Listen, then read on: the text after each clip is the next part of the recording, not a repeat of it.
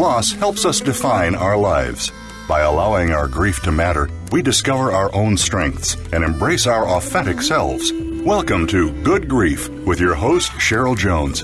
Get ready to be inspired, to create a deeper life, to make your time on earth much more meaningful. Now, here is Cheryl Jones. Hello, I'm your host, Cheryl Espinosa-Jones, and I want to welcome you to Good Grief, where we talk each week about the transformations that can come from loss.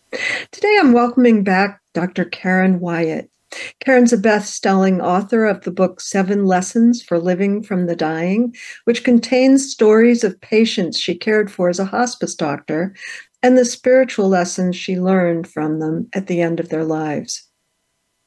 Her other books include The Journey from Ego to Soul, Stories from the Dark Night, and The Tao of Death. Dr. Wyatt also hosts End of Life University podcast, which features conversations with experts who work in all aspects of end-of-life care. She's widely regarded as a thought leader in the effort to transform the way we care for our dying in the U.S. In addition, she's valued for her application of spiritual principles to illness and healthcare, and teaches that in order to live life fully, we must each overcome our fear of death and embrace the difficulties that life brings us. Welcome, Karen. It's so nice to have you back with me. I think this might be the third time. Yes, I think so. Thank you, Cheryl. So good to talk with you. Stu, I love our conversation, so I'm very happy to be here with you today. And having just finished and now I'm blanking the title, which I just read, Stories of the Dark Night. Yeah. Which you kind of talk about as a book to encourage people to write about their grief. But having just read it, I'd say you teach by doing, because your writing is, to me, the heart of the book. And so I really want to thank you for the book. It was deeply nourishing to read. Thank you so much. It really, as I wrote in the book, it's not a book about grief. It's a book that came from within my grief. So all the stories and the writings in there are things I wrote when I was on my own journey of grief in various places and times. And so it's almost as if the grief wrote itself in those words. I did appreciate that you said certain things can't be written until they're ready to be written. As someone who's writing about my wife's death and my current relationship right now, 28 years after that death, I don't know if I could have done it sooner. Can you talk a little bit about that? What you think happens to get us ready to really dive into our grief at various times? Yeah, it's interesting. It felt to me, I never quite understood it when I was in the process. I always just knew it's not coming to me. I can't write this yet. I'm not there yet. But I never knew why. And it was only in retrospect later I could see little pieces that I needed to gather, little parts of me that needed to heal, some forgiveness I needed to do, or a new insight or a new way of looking at something about the past that I needed in order to have the most complete view of what happened, I guess. So it just felt to me like life went on and I just kept learning and growing, and I had new experiences and sometimes new grief to deal with. But eventually all those little pieces came together like a jigsaw puzzle in a way, and suddenly the picture was complete, and that's when I was able to do the writing. We have some parallels, you and I. For instance, we've both done our podcast for 10 years. We're both at anniversary time, and that's been I think I'm sure you'd agree, for me, it has been a way to continue evolving. Because when you expose yourself to other people who are also thinking about these things, I learn and grow a lot. right? And I'm assuming you'd say the same. And also, there was, in both of our lives, one pivotal grief event that sent us into this work. And of course, not everyone heard our other two interviews. So can you share some about what catapulted you into the grief world? Yes. And this was a tragedy back when I was in my early 30s. A new doctor in medical practice, a wife and a mom of two little babies. My father died by suicide. And so prior to that time, I hadn't really dealt with grief that much. And in my medical training, I didn't really learn anything about death and dying or grief, which is amazing to me now as I think about that. I hear that, which I've heard before from other doctors I've interviewed. It crushes me, right? Because there's nowhere that there's a greater intersection with grief and loss, maybe.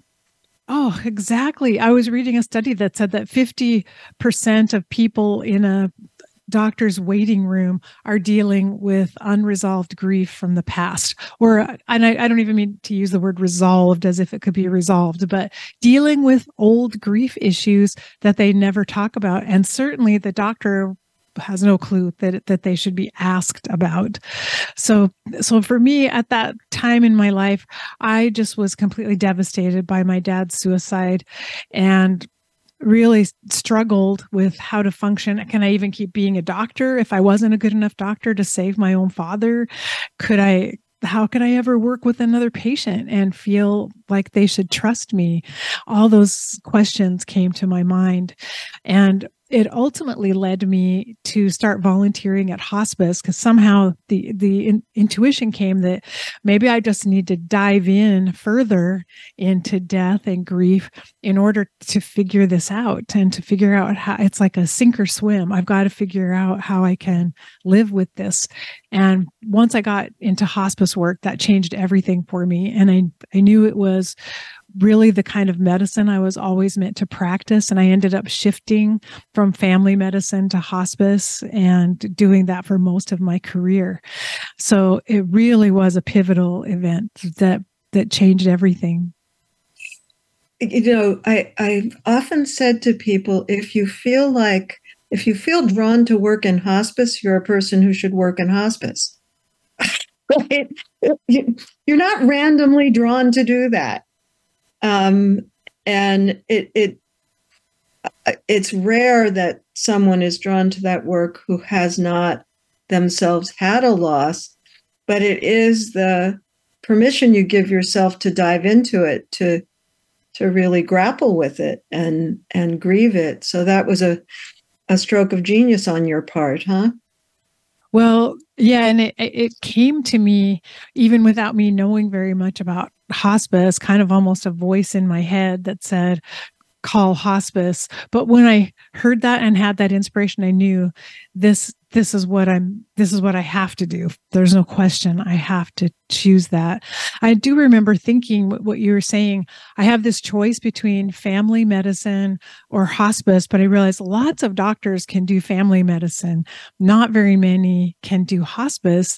And because I'm called there and I can do it and I love it, my heart says that's where I need to be.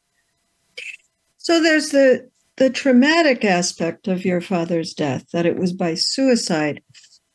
That's traumatic in my mind. Of the loss of my wife, the death of my wife, I wouldn't call traumatic. It was prepared, it was known, it was already grappled with, there was not trauma involved. So there's that aspect. There's also the suddenness. My father died suddenly in 2009. And I was strangely grateful for my previous grief experience, because otherwise I couldn't have done in the course of his death what I did. I was definitely freed up about really showing up and being with him. For the time between, event and unplug, I was able to show up in ways that some other people weren't, right? But it occurs to me, do you imagine that perhaps being with people in the process of dying, they know they're dying because they have hospice, and there's that time where they're figuring it all out. I could imagine that that's a time you missed with your father. Yeah. That then you get a sense of what happens for people when they're, because he was dying. He chose to die, right? Yeah. There had to be a moment before, at least.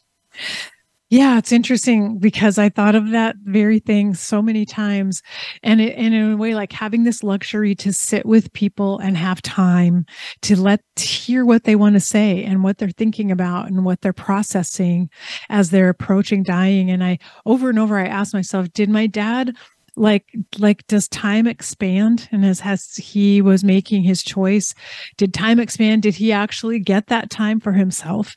Was there actually a moment for him to process anything? And did he see his life in review in any way? I've often thought about that and wondered that, but I didn't get to be part of it. Yeah. Another thing we have in common is that the parent we each felt closest to died first and suddenly. The same with my parents. And I will just confess that when my father died, I thought, why didn't my mother die first? Because it's such a harder relationship. But now that she has now been dead about 10 years, I would say, I've made use of that order because that space in time after he died and before she died was an evolution of our relationship. And I got the impression from your book, we might have that in common. Yes, very much so. And I think, again, as you were describing, my father's death prepared me for every grief that would come after it, simply because I already knew I can live through this, that there's a way I can survive with this and I can carry it. I already had some tools to deal with it. But my mom and I had a long road to travel together. And in the end, I was really glad that she lived longer because it just took us a long time to work through our differences and our issues together. But it was so important. And also so beautiful the way it played out ultimately. Right now I'm having a recollection of my mother was for some reason iffy about listening to the program.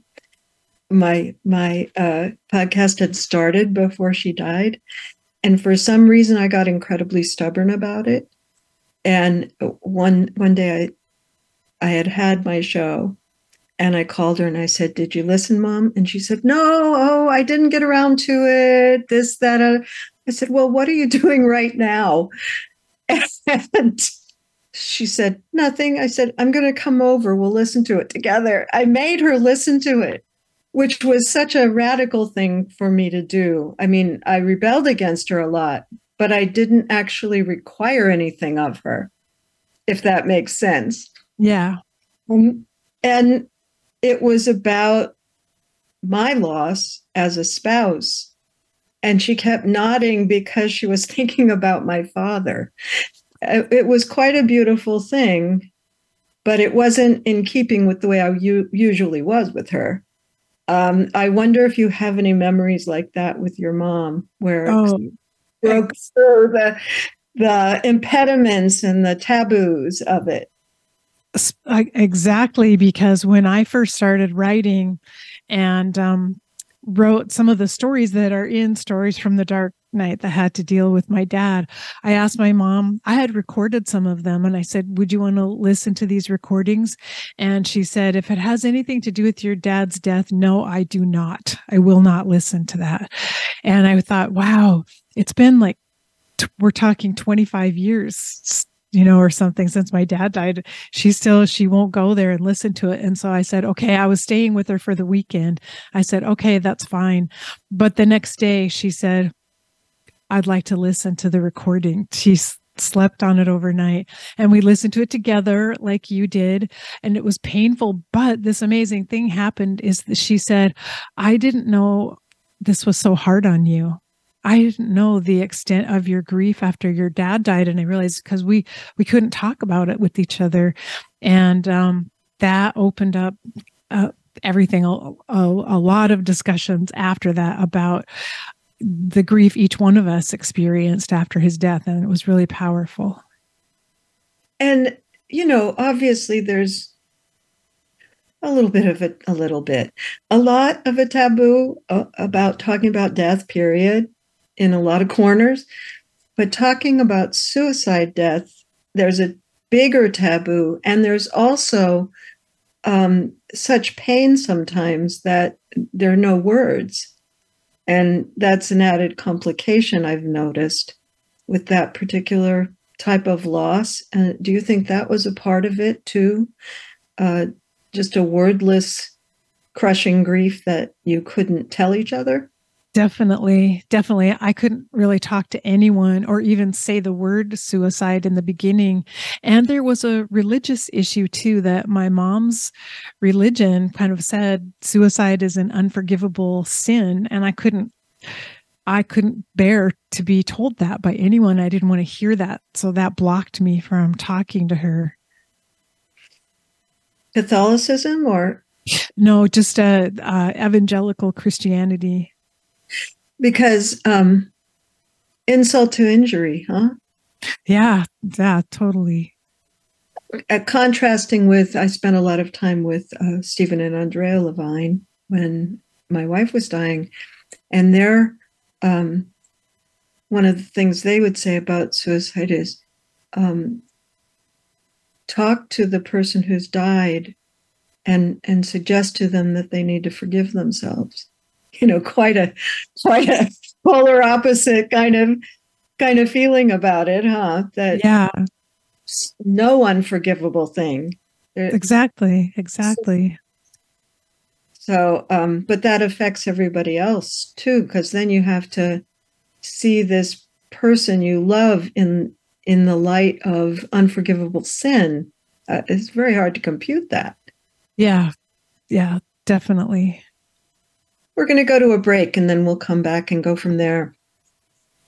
Listeners, you can find me at the Good Grief page at Voice America. You can follow me on Instagram, like me on Facebook, follow me on Twitter, LinkedIn, etc.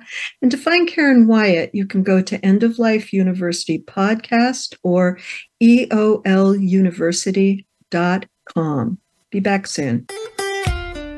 Follow Voice America at Facebook.com/Voice America for juicy updates from your favorite radio shows and podcasts. This is Good Grief host Cheryl Jones. Whether you're in grief, crisis, deep loss, or transition, working with the right therapist can move you forward like nothing else. That's why I'm happy to be sponsoring BetterHelp. Their user-friendly platform connects you with a therapist uniquely suited to support you. If you want to know more, follow the link on my host page or go to betterhelp.com/goodgrief. That's betterhelp.com/goodgrief and receive a 10% discount for the first month.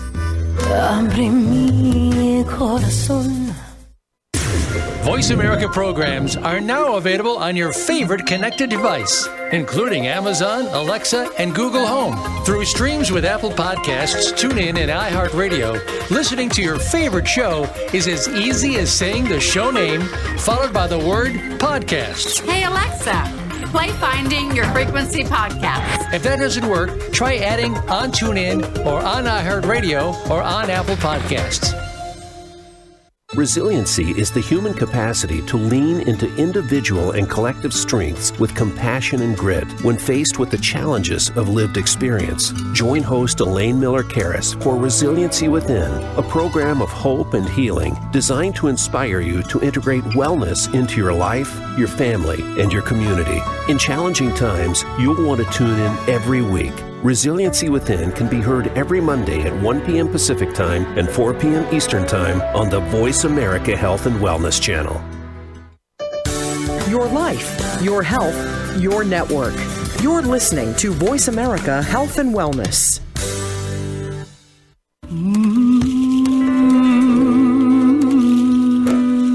You are listening to Good Grief with Cheryl Jones.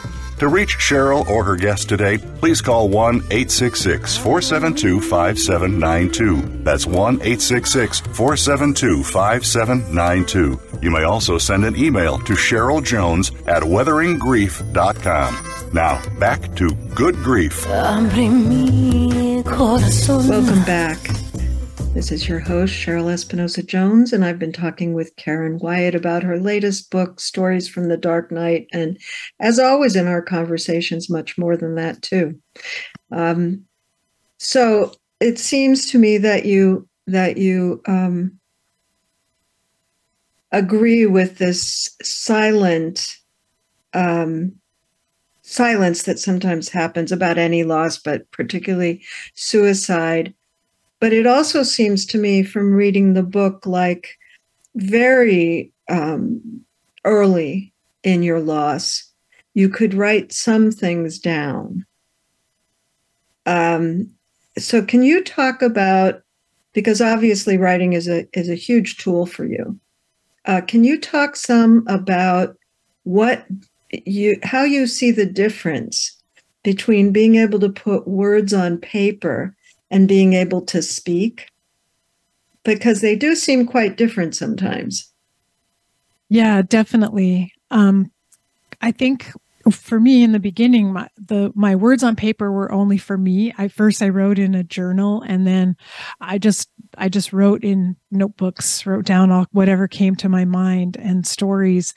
And there's a vulnerability in speaking in the moment and seeing someone else's reaction to what you're talking about. And I think that was the fear I always had. I couldn't bear to tell someone about my dad's death and see a look on their face or even empath their energy saying, judging him or feeling, oh, how awful or what, how shameful or anything, any kind of negativity or judgment. I couldn't bear to receive that back. And at least the paper's neutral. I can write those words down and there's no judgment coming back. So I could explore my feelings and not be challenged by what the other person might be feeling that I'm talking to. That brings up a thought or a picture I have, actually, an imagining I have, that in grief, in profound grief, we're walking around without skin. Not literally true, but emotionally true. And that even if you're a resilient person, the risk of somebody pulling your organs out, because you have no skin, I think that might be what you're talking about, that there's no barrier in between you and the other person's reaction. But later, it's not as much so. Yeah, that's so true. And I think, yeah, it makes sense that during all these years that went by, I was building the skin. I was recreating the skin of protection so that it would feel safe to me. Even if someone judged my dad or judged me as his daughter. But as you said, all of that was so raw in the beginning that I couldn't bear the possibility that someone would add additional pain onto what I was already trying to hold. I imagine too, though, there was everyone was not the same. Like, it was probably easier to tell some people he had died than others. And maybe some people didn't echo that fear in quite the same way as others. Were there any things that you received from other people during that time that were of solace to you? At the time, I had a good friend who was a psychiatrist he'd been one of my mentors. I trained with him, and he was kind of devastated with me, I can say. And He didn't try to advise me. He didn't try to say anything. I just saw the look on his face and I saw the pain that he was in. And that was very helpful to me. I didn't have to explain anything to him. He understood the whole picture. And of all the people in my life, I think he was the person who was the most comforting in that way, the person outside of my family. What stands out about that is he made absolutely no attempt to change your pain. He just sat in it with you. Is that fair to say? Yeah, very true. I mean, he made dinner for us, which was, I really valued that at the time because it was so hard to actually get it together to go grocery shopping and cook a meal. He gave us dinner, but he didn't ask me to explain anything or tell him anything. Didn't ask for anything, but like did that nurturing thing of providing dinner and then just allowing me to be in pain and reflecting back that he felt the pain. He got it. He understood. Mm-hmm. It echoes some things you write about in the book in terms of what you've offered patients since your father's death. I'm thinking of the woman who couldn't talk at all, and you decided to spend the time just sitting with her. I think it was dementia, yes? Mm-hmm. Yes, end-stage dementia. Dementia, which, of course, maybe not, of course, but I think you'll agree, people get so dehumanized in that circumstance because we think we are our brains, So once somebody's brain isn't functioning, they're not a human being to others. But something told you just sit there. And I wonder if you'd share the story of what happened after a while of sitting there, because it really, really moved me. Yeah, it was as part of my job on hospice, I was to visit her every other week and just do a brief assessment and write a note. So it was supposed to be a 15-minute visit, but I realized I could do my assessment and write a note in 2 minutes and walk out the door.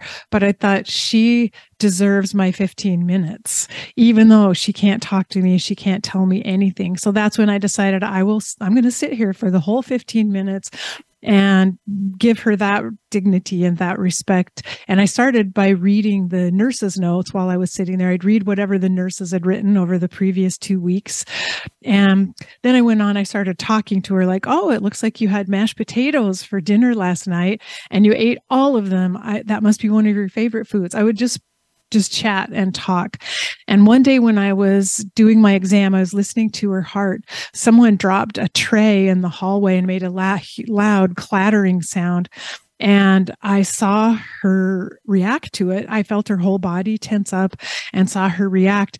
And that's what suddenly connected with me. Like she's there, like she's aware, she hears things, she senses what's happening around her. And in the moment I said, it's okay. And I said, someone just dropped a tray and everything's okay. You're safe. I talked to her and I felt her calm down again. And then I knew she knows I'm here and she knows that I'm talking to her. And so I thought this is powerful. So I became even more intentional about the things I said to her. And one day I saw a picture on the dresser in her room. It was a big family picture after a wedding or a family reunion or something with people of all ages gathered. And I was looking at that picture and I said, oh, this looks like you in the center. And I said, and there are all these children and grandchildren. And I was describing it. And I said, you're wearing the most beautiful blue dress. And I see this woman must be your daughter because she looks exactly like you. And I just was talking to her about the picture and I looked up and there were tears streaming down her cheeks.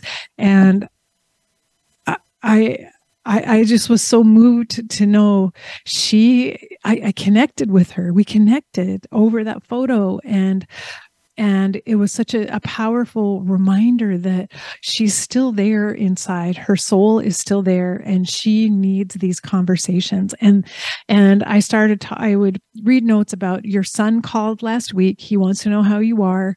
He's far away, so he can't visit you, but he cares about you, even though you don't see him or hear from him. He calls and he loves you.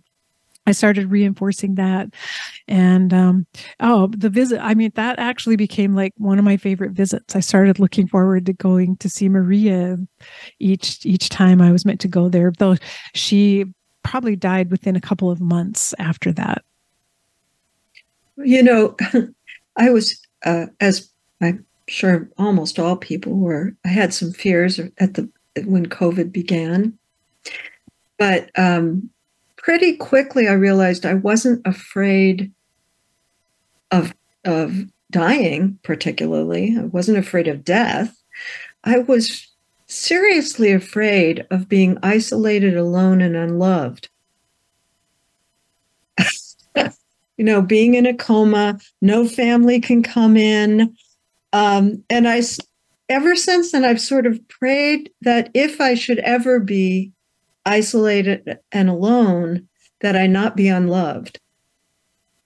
And your story just speaks to that for me so much, because I know those things are felt, having accompanied my wife for almost a week of coma at the end of her life. It was absolutely certain in my mind that she was engaged with what was happening, although completely unable to do anything about it. So that's what that makes me think of. Yeah, definitely. And I'm not sure that we, even in hospice, do the best job of letting families know that also, that your loved one can hear you, communicate with them, connect with them, because they're still here, even if they can't show you that, or show you that they, and acknowledge that. And again, sort of the veil is, that they're probably more in the right brain than the left. Just feeling what's around them is what I imagine. I'm remembering Jill Bolte Taylor, who had a terrible stroke, and she said her left brain was gone, but she felt everything, and she knew who was safe and who wasn't. She felt it all. That it's really an illumination to me, that exact experience. Yeah. Oh, her story was so powerful for me to hear as well. And so, with your mom then, was there a period where that was also true with her, where it was just about being with her and she was not engaging anymore? Only for the last few hours of her life, which was really interesting. I went to take care of her when, she was on hospice. The hospice nurse called and said, "It's time, you need to be here now because she's declining rapidly." And she died within 5 days. And I thought she might live a month, but I came to stay with her. And so it was only in the last few hours that she wasn't very conscious or aware. And so we were still able to have some interesting interactions during those last few days of her life. Another similarity, Karen. That was true of my mother as well, which that was certainly a happy thing for her. That was the thing she most didn't want. It's to lose her marbles, as she would have put it. Yeah. Yeah, same with my mom as well. I remember, because of all the stories I've heard, I was hoping that my mom would have some kind of amazing paranormal experience at the end of life, and that she would see my dad, or, something would happen. I was kind of waiting for that, and that she would tell me all about it. So that was my agenda. What I was wanting to create out of her dying experience. But she hadn't said anything for a few hours. And then she finally, I saw her, moving her mouth and getting ready to say something. So I thought, this is it. She's going to say this profound thing. And I leaned in to listen to her. And she said, "I want onion rings." And I was so disappointed, like, what? Your last words are, I want onion rings. Like I was hoping for something profound, but after I processed it and I realized like, oh, you know, when she was a teenager, she used to work as a roller skating car hop at a little drive-in restaurant. She always got to eat something after her shift and she loved onion rings. And I thought she's probably reliving that past and she wants some onion rings. And suddenly I learned to just cherish that for how beautiful that was. I got to see a little glimpse into what was happening for her. And it made onion rings suddenly more profound than I ever thought they could be. This is maybe a similar vein, but a little different. I had walked out of the room the day my mom was dying, and my wife was there with her. And all of a sudden she turned to her and said, "The ceiling is covered with angels, the little buggers." Oh. Which the little buggers was the funny part, because very, very Christian. You would think she'd see angels and be so deliriously happy about it, but no. Just little buggers. Out of here. So you never know what's going to happen. That's true. And angels. Maybe I don't think it's an accident that she didn't tell me. So there's something about mothers and daughters. I don't know what it is exactly because I haven't died with my daughters there, right? But that's an interesting point. It seems from other mothers I've had who've helped in the end of their mothers' lives, the profound statements don't always get communicated to the daughters. That's true. Sometimes it's just onion rings. Sometimes it's onion rings and buggers.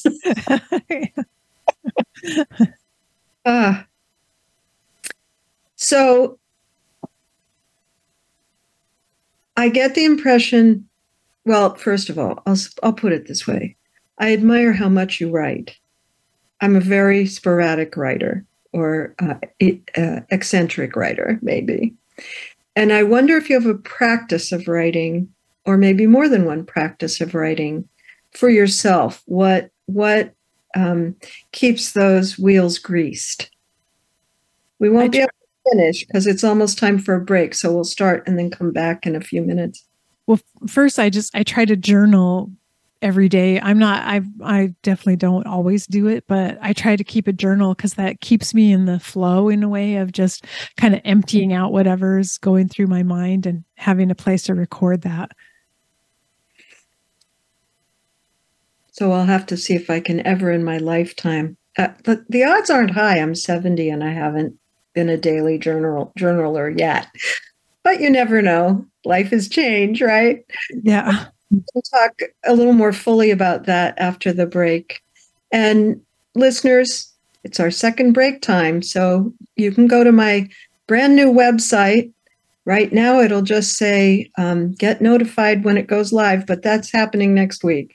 It's www.goodgriefwithcheryl.com or the Good Grief host page has links to everything.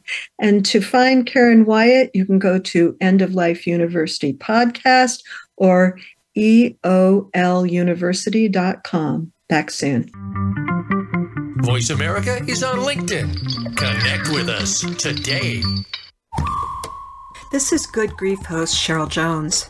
Whether you're in grief, crisis, deep loss, or transition, working with the right therapist can move you forward like nothing else. That's why I'm happy to be sponsoring BetterHelp. Their user-friendly platform connects you with a therapist uniquely suited to support you. If you want to know more, follow the link on my host page or go to betterhelp.com/goodgrief. That's BetterHelp.com/goodgrief and receive a 10% discount for the first month.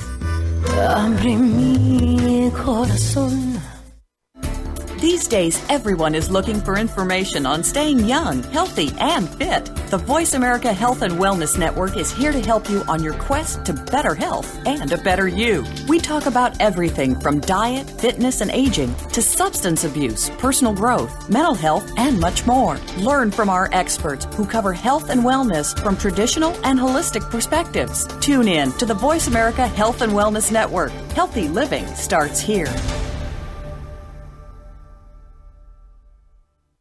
Functional Medicine with Dr. Robbins looks at how natural healing and biological dentistry can safely and effectively treat most health problems.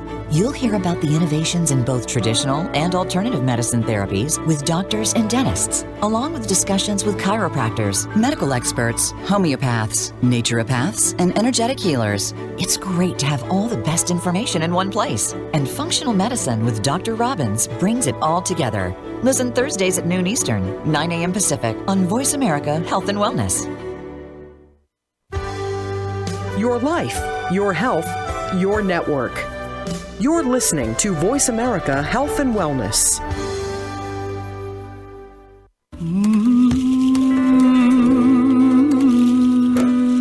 You are listening to Good Grief with Cheryl Jones. To reach Cheryl or her guest today, please call 1-866-472-5792. That's 1-866-472-5792. You may also send an email to Cheryl Jones at weatheringgrief.com. Now, back to Good Grief. Welcome back. I've been talking with Karen Wyatt about her latest book, Stories from the Dark, and all things end of life and grief, as we do when we get together. And before the break, I was kind of inviting you to share how you keep yourself writing. One of my big grief salves, I guess, grief bombs for my soul is singing. But I have to have ways to keep myself singing. I'm in a choir, that's why, for instance. And I feel that that's true with writing. There has to be a way you keep writing. Some people are driven to it. That's not me. It's not most people, I don't think. So you said you're pretty committed to an almost daily journaling. But I'm curious whether you're the kind of journaler who just writes stream of consciousness for 10 minutes, or is it more standard prose? How do you actually do your journal? It varies a lot, so it kind of depends. I just sit down now with the page. I never quite know for sure what will come out, but sometimes I just need to ventilate about something that happened, and I write it all down and I write out my emotions. Other times I use it therapeutically because there's something I'm trying to understand about myself, like a way I behaved or something I said to someone that I don't feel satisfied with. And I want to write about it to understand, like, where did that come from? Why did I do that? And it's that kind of reflection is really helpful. Other times I just come to the page and I'm inspired, and there are just words that flow out of me, and I just write it down. And a lot of times that'll be the beginning of something else that I need, a project I need to start, or something else I need to write. So it varies from day to day.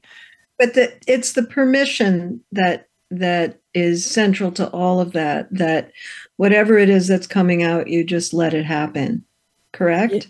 Yes. And I had to deal with my inner critic a long time ago, because that was the biggest obstacle to doing any of the writing, was that voice in my head that always judged everything. And for my journal, it's just in the cheapest composition notebook I can buy. I don't care. Nobody will see it. There's no judgment. I can just write freely. And it really helped once I got over that self-judgment about it. That's funny, because a lot of clients I have, I see people of all ages, obviously, but I do have a number of aging clients for various reasons, because of the work I do, but also because they've been with me for a while and they're now aging, right? Mm-hmm. But they'll say, I've been trying to figure out what to do with my journals because occasionally I like to look back at what was going on, but I actually don't want anyone ever to read them. And it's a real dilemma, right? Because once you're dead, of course, even if you say, don't read my journals, the person could. So it's, I don't know if there's actually an answer for it, but it does seem a sort of end of life dilemma, right? What do we get rid of because it's of no use to other people or we don't want it to be? What do we keep? Does that come up for you? Oh, yes. I've thought of that a lot of times, and even certain files on my computer, things I started writing and never finished, and wondering, should I just delete that and get rid of it so that, you know, it's not there for someone else? Or how would I feel like if my kids came across my computer and read that or read my journal? So definitely I think about it all the time because I have a whole shelf full of now of old journals, and thinking, at some point, I think I will need to get rid of those myself, but I don't know when it'll be the right time. My current wife and I just did our trust and all our end of life documents. I'm saying that out loud because you'd think I would have done that a long time ago, but it was actually quite complex because of everything I know. But yay, it's finally done, completed. And I realize there's a piece I'm going to add, which is how to interpret what my daughters find. Mm. You know, just that kind. That's another way around it, maybe. Something that says, you know, I mouthed off in my journal, it wasn't the truth, or I don't know what that might sound like, but it's not the. It's perfectly fine to let out your feelings on the page. It's not the ultimate truth, but what if people think it is? That's the harmful element, isn't it? Exactly. That's a really good idea to kind of leave a disclaimer. Read these at your peril, but because as we both know, there's no timestamp on when we're going to die. So I haven't quite gotten around to it yet, but I'm not ready to get rid of all those things. I still need them. And I don't want them to be harmed by anything. You know, that's kind of my goal. Does that resonate for you? Oh, yes. Yes, exactly. Because sometimes what I ventilate about are my closest family members, you know, and things going on. And I ventilate to help me do a better job of connecting with them, to look at myself and figure myself out and why I'm reacting this way. But in the process, when they read that, I don't know that would be clear. Yeah. Well, that's inspired me to maybe really write that thing instead of That's a good idea. Just in case, right? Yeah, for sure. We know too much. So I want to ask you at least one other thing, which is, do you think that getting to the point where you could dive into your dad's death, how he died, the details, I wonder if that has enhanced your sense of relatedness to him now. Definitely. It was 11 years after he died, I went on a little writing retreat. And that's when I had a real breakthrough about being able to really write about him more. And I started then just doing my own research into his suicide a little more, because I realized there's so many things about him I didn't really know or didn't understand. That's why none of his death didn't make any sense to me, because I was missing a lot of pieces. So I started interviewing his sisters, who luckily I started then, they were still with us at that time, and they could tell me stories. And I investigated his military service and started looking at World War II and the division he was in and where they traveled in Europe and what battles they were involved in. And oh my gosh, I just learned such valuable information, things I'd never understood or known about him. And it really helped me understand him and understand his choice better. And in that way, feel like it helped me over any anger I had toward him and feel more forgiving toward him and compassionate in a sense. And I remember having a day when I thought in my head, like, Dad, I wouldn't have asked you to stay alive one more moment, knowing how much pain you were in, how much pain you were carrying inside. And that was a huge breakthrough when I reached that point. And the other thing that had happened for you to be able to say it that way is that you also were forgiving of yourself, that you didn't somehow have the responsibility to have made him stay alive. And that if you had known the full story, he would have had your permission. That's what I hear in that. Yeah, yeah. Which is such an interesting thing because, well, and I think you've probably seen this with people grieving. It's really common to feel guilty or to wonder, could I have done something else? What should I have done? And particularly with suicide, and then even more so because I'm a doctor with training in mental health. That's what was really weighing me down. Like, I should have known all these things. He's the person I should have been able to protect. I should have been able to see it coming. And that took a lot of self-forgiveness. And that was a big part of the journey.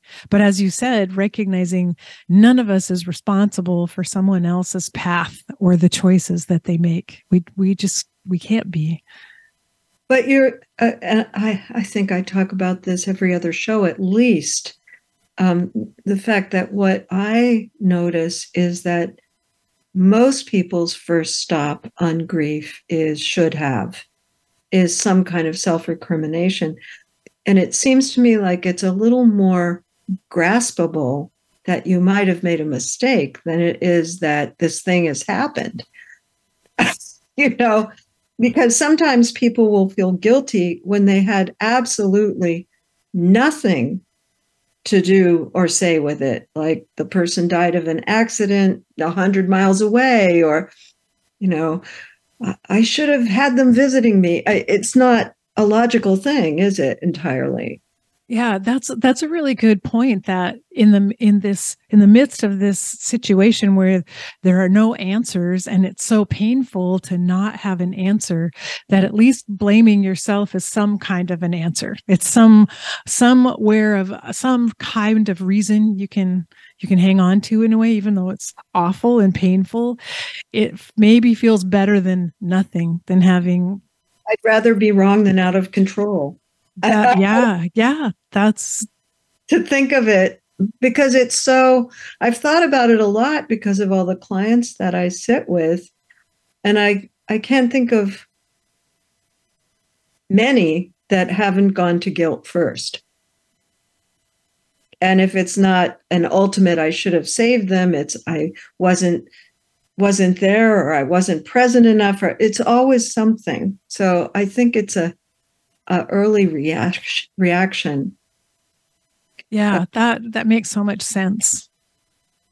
But it takes longer to work your way out of that, I think, with a suicide. Stephen Levine used to say, he's on my mind today, as many days, to say when someone suicides, they hang their skeleton in your closet. Mm. Wow.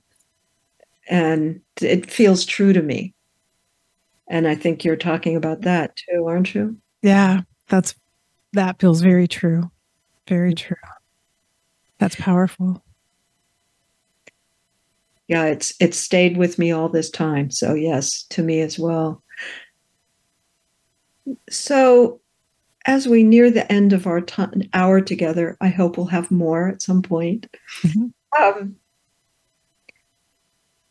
It just seems to me, and this is true of everybody that I have on the show, but for some reason, particularly with you, there's we don't have to stretch for hope, right?